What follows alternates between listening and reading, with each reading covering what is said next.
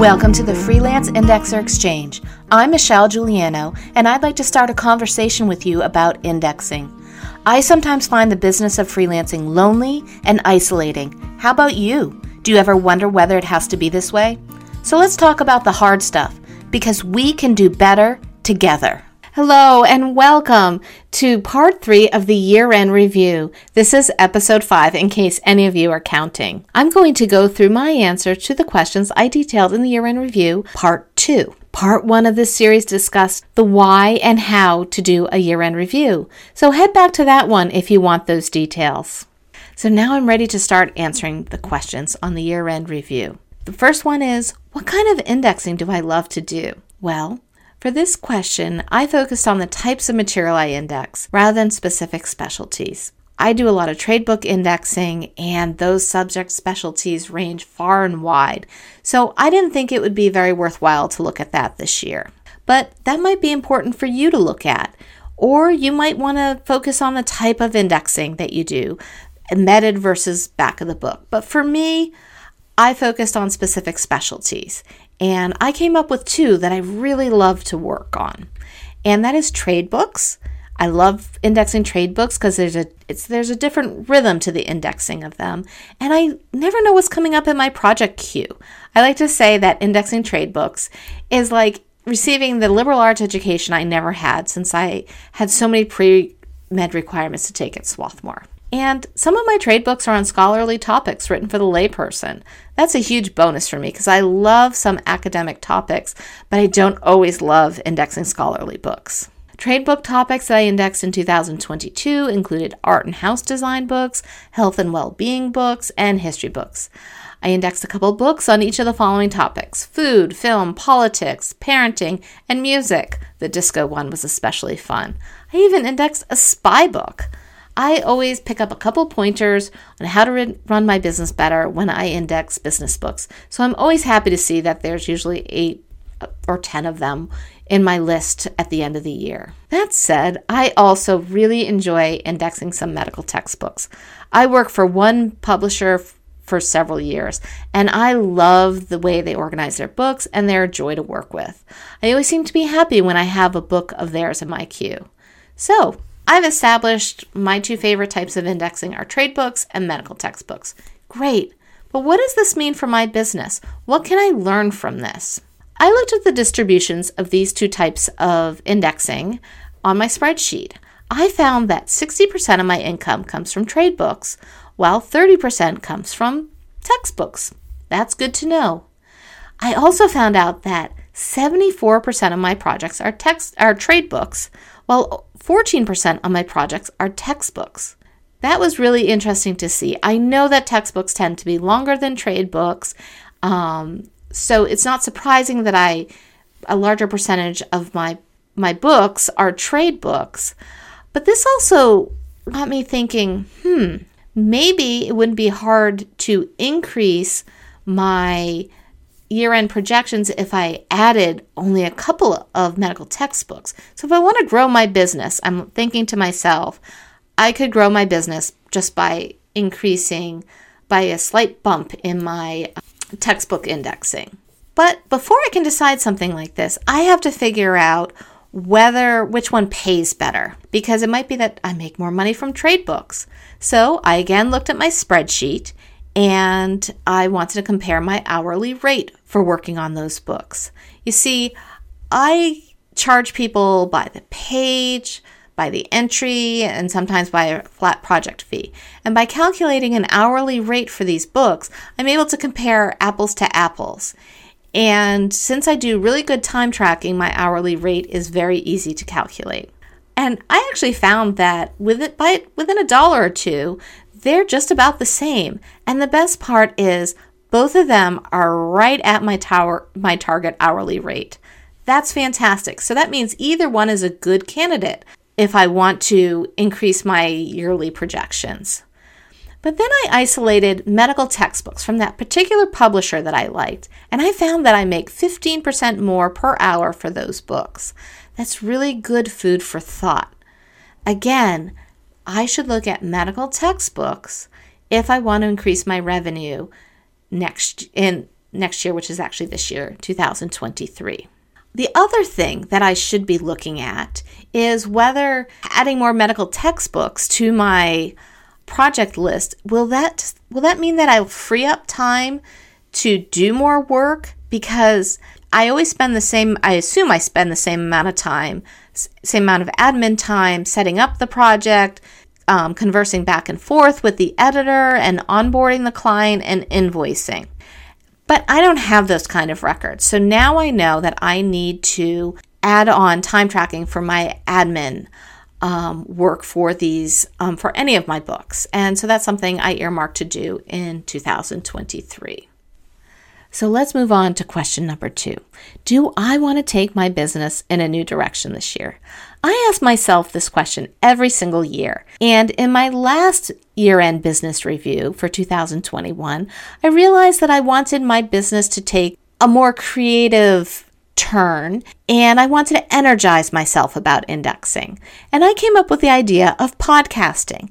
And I spent time in 2022 figuring out how to produce and create a podcast. And here we are in 2023. So my job this year for this new direction is to ensure that it doesn't cut into my work time or my free time. I have to make sure that I have space for this during my work week but it can't affect my bottom line. After all, this is unpaid work. And since I'm directing this at indexers, I don't even expect this to result in more work. So it's something that I have to carefully monitor and make sure that I am keeping a work life balance while doing something like this. And so far, it's working really well. And do I want to look at any other new directions? Well, as I noted I noted before, the majority of the work I do is doing something that I love. 88% of my business is either from textbook indexing or trade book indexing, two lines of work that I find very satisfying. So this year, I'm not pressed to look for a new direction for my indexing business. Next year, I might want to fine tune either my trade book indexing or textbook side of my business, or maybe not. But it's important that I ask this question each year in my year end review. I want to create a business that is satisfying and that is fulfilling. And I have to ask this question each year to make sure I'm going in a direction that I'm happy with. And now, on to question number three What is on my wish list of resources for this year? Before I ask myself this, I always do a rundown of the age of my major electronics, like my desktop, my laptop, and my iPad and my printer, because these all tend to be big purchases. They've all been purchased recently, so there's no need to upgrade them this year, and I don't anticipate upgrading them the following year. My monitor, on the other hand, is five years old. It works without issue, but this year I'm going to put aside money to make sure that at the end of the year I have enough to replace it if necessary. Once that money is in that savings account, I don't touch it and it's earmarked for my monitor. But two th- there are two things that I want to make room for this year, and those are conferences. I want to attend the Indexing Society of Canada's conference in June, and I was also hoping for an in person ASI conference this year, but it's virtual. I really wanted to reconnect with indexers that I haven't seen in a few years in the United States, but maybe next year. Because I don't have to attend the conference at ASI, I realized I had some time in my schedule to submit a presentation proposal and actually create a presentation for ASI. I am very excited to say that they accepted my proposal, so I'll be presenting this year and attending virtually. The Canadian conference is in person, so I had to make sure that I had the monetary resources as well as the vacation day resources to go to this conference. It was easy for me to shoehorn in the days for the Canadian conference because last year I had set aside days for visiting colleges both in the fall and the spring. And in 2023, I only have to do it in the spring. So I'm pretty happy to say that it was really easy to make time for this. I also also since I didn't have to put aside a lot of money to save for electronics, it wasn't that hard to um, create a budget for plane tickets um, and hotel and the cost of the Canadian conference. So, number three, this question is an example of a question that needs to be answered every single year Um, but the actions that need to be taken don't necessarily have to change the course of your business or budget. But it's good to check in every single year with this question. Question number four is a two part question What worked well in 2022 and what didn't work well? Let's start with what worked well. I felt that in 2022, I had a really good mix of clients that are also good clients. 2022 was a really rough year for me personally, and if I didn't have such great clients, it would have been tough for me professionally as well. When my mom was hospitalized at the end of June, I felt really comfortable reaching out to clients to explain the situation. It was a tough couple of months, but every single one of my clients stuck by me and showed me grace and compassion. It was unbelievable, and I am forever grateful to them. Now, did I arrive here by luck? No. Over time, I pruned unreasonable clients or low paying clients. And it's hard to do that because the fear of not having clients to replace them or projects to fill those spaces, it can be really hard to overcome that. But I truly believe that if you make room both in your schedule and in your energy for new clients and, po- and opportunities, it's going to come forward for you. Don't let fear hold you back. Another thing that went well for me was having my indexes edited by another indexer.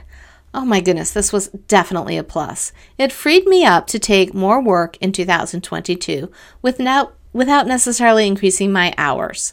After all, I am not the most efficient editor. The added bonus to this kind of working partnership is that I found I had a colleague that I could work with on a regular basis.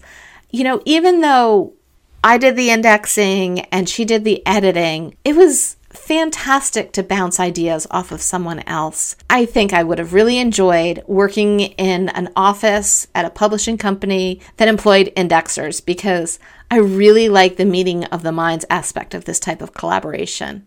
I'll save further insights into this type of ar- arrangement for my ASI presentation, but I'll tell you, it was a game changer for me.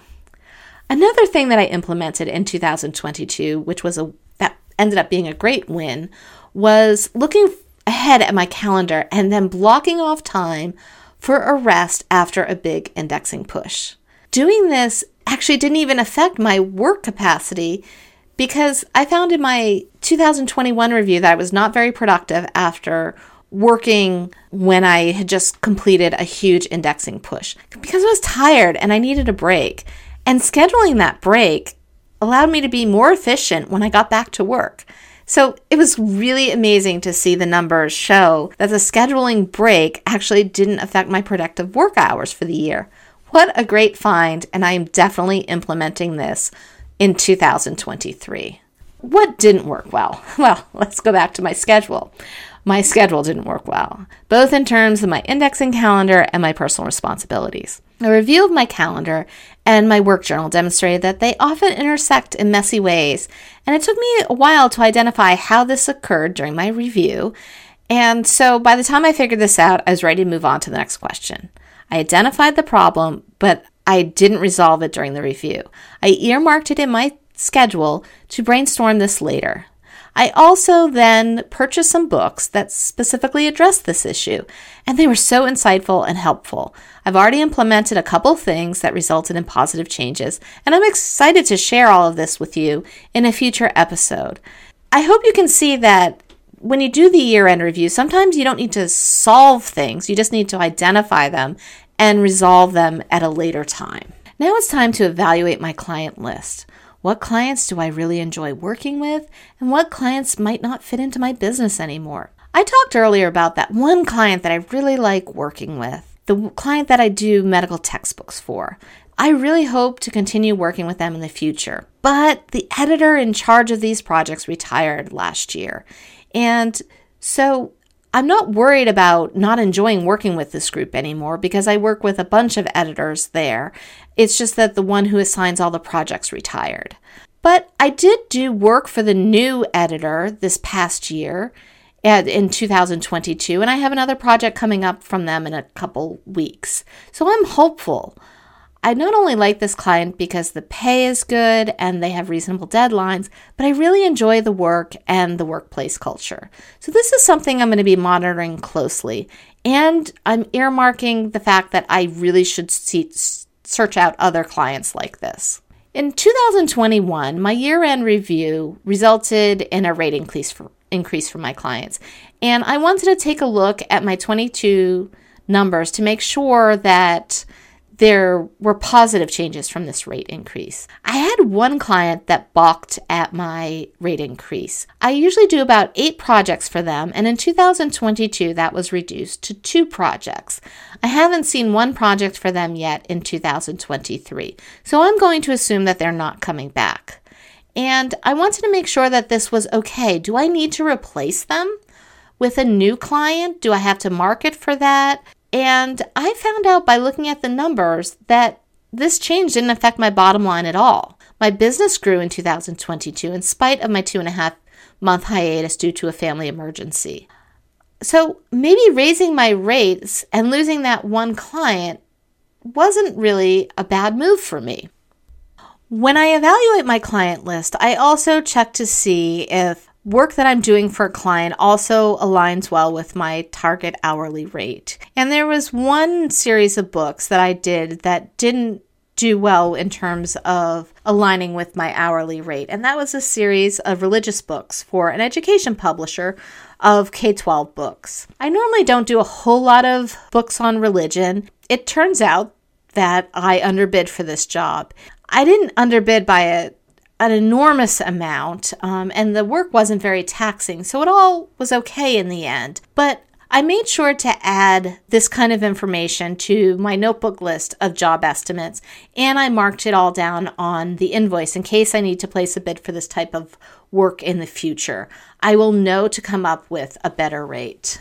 But the bottom line is that I didn't particularly enjoy this type of indexing, so I might not even bid for this type of work again unless it's during a predictable slow period and I get the rate that brings the brings in my target hourly rate. I added this book to my proceed with caution list of subject specialties. I'd rather know up front what I'm up against when I take on this kind of work. Do you have a list like that that you keep track of things that you might not want to index again or doesn't pay at the level that you want? I know I like to do that because it helps me keep my work moving in a direction that I want it to be in and allow my business and my work to be satisfying. By evaluating my current client list, I came up with a couple small goals that I want to achieve in 2023. I want to make sure I keep in contact with the new editor from that medical publishing company that I really enjoy working with. I've also been reading some business books that are all from one publisher, and I've really been enjoying them. So I'm going to contact that publisher in the hopes that we could develop a good working relationship. I also identified that raising my rates and losing one client didn't necessarily affect my bottom line and my projections for 2023.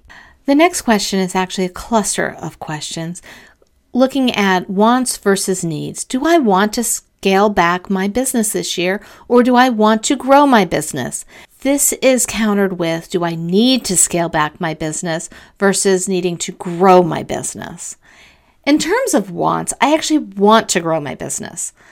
I like having an editor for my indexes because it opens up some time in my schedule, and I feel like I can easily grow my business's bottom line. So the want is there.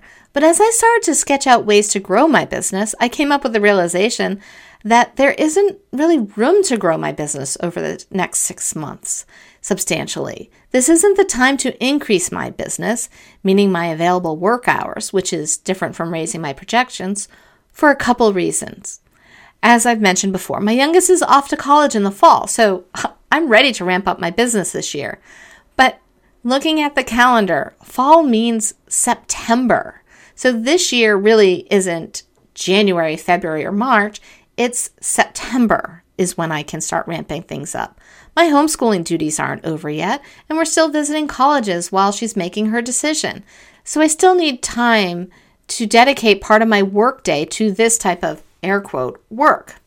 So as I flip my calendar forward to September, I also realize that that month it really isn't available for increased hours due to our vacation that spans August and September, and my oldest one heading off to college. So, does this mean I have to shelve my plans? No. This type of questioning resulted in some wonderful insights into my planning, and I'll fold my plans into the next question.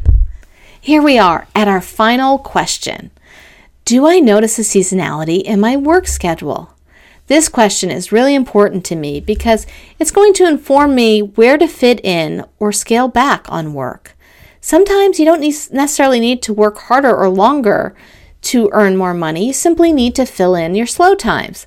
But it's not always easy to find work to fill an empty day at a moment's notice. Being intentional and planning ahead would yield better results. And identifying the seasonality in your work is one way to do this. I do have seasonality to my work. From the beginning of my indexing business, I've always noticed that I'm busiest in April, May, June, July, and August. But over time, I've learned I have to keep an eye on July's schedule and protect August from being overloaded. This year, it's even more precious to me. As I mentioned, my youngest will be going off to school in the fall. No final decision has been made to where, and that might not be made until May 1st. This means my kid could be heading out the door anywhere from mid August to the beginning of September, and my oldest will be coming home in June. Since I spent so much time last summer in Boston at the hospital and then supporting my dad in Manchester after my mom's death, I'm going to be very intentional as to how my summer plays out. I have to think very carefully about my approach. And I also realize when I ask myself this question that it probably won't it'll probably be this way for at least another four years, given the fact that my kids need to move in and out of college every year. And I can't predict whether this will ease over the next couple of years as my kids become juniors and seniors. One goes to college in the Midwest, and my other one might very well end up there. So there are a couple travel days involved with this. And then if they come home over the summer, I want to want to earmark time to be with them. Again, another concept I need to brainstorm in the future. It is on my calendar for next week since my summer schedule will be filling soon. But I can look at my slow periods, which tends to be November, December, and January, and see if I can fill in work there that will allow my business to grow. And it actually fits in very well with my plans for this summer and ramping up my work in September because I can use the last half of September and October and earmark some of that time for marketing to make sure my November, December, and January schedules fill up a little bit better. And that's where seasonality is so important.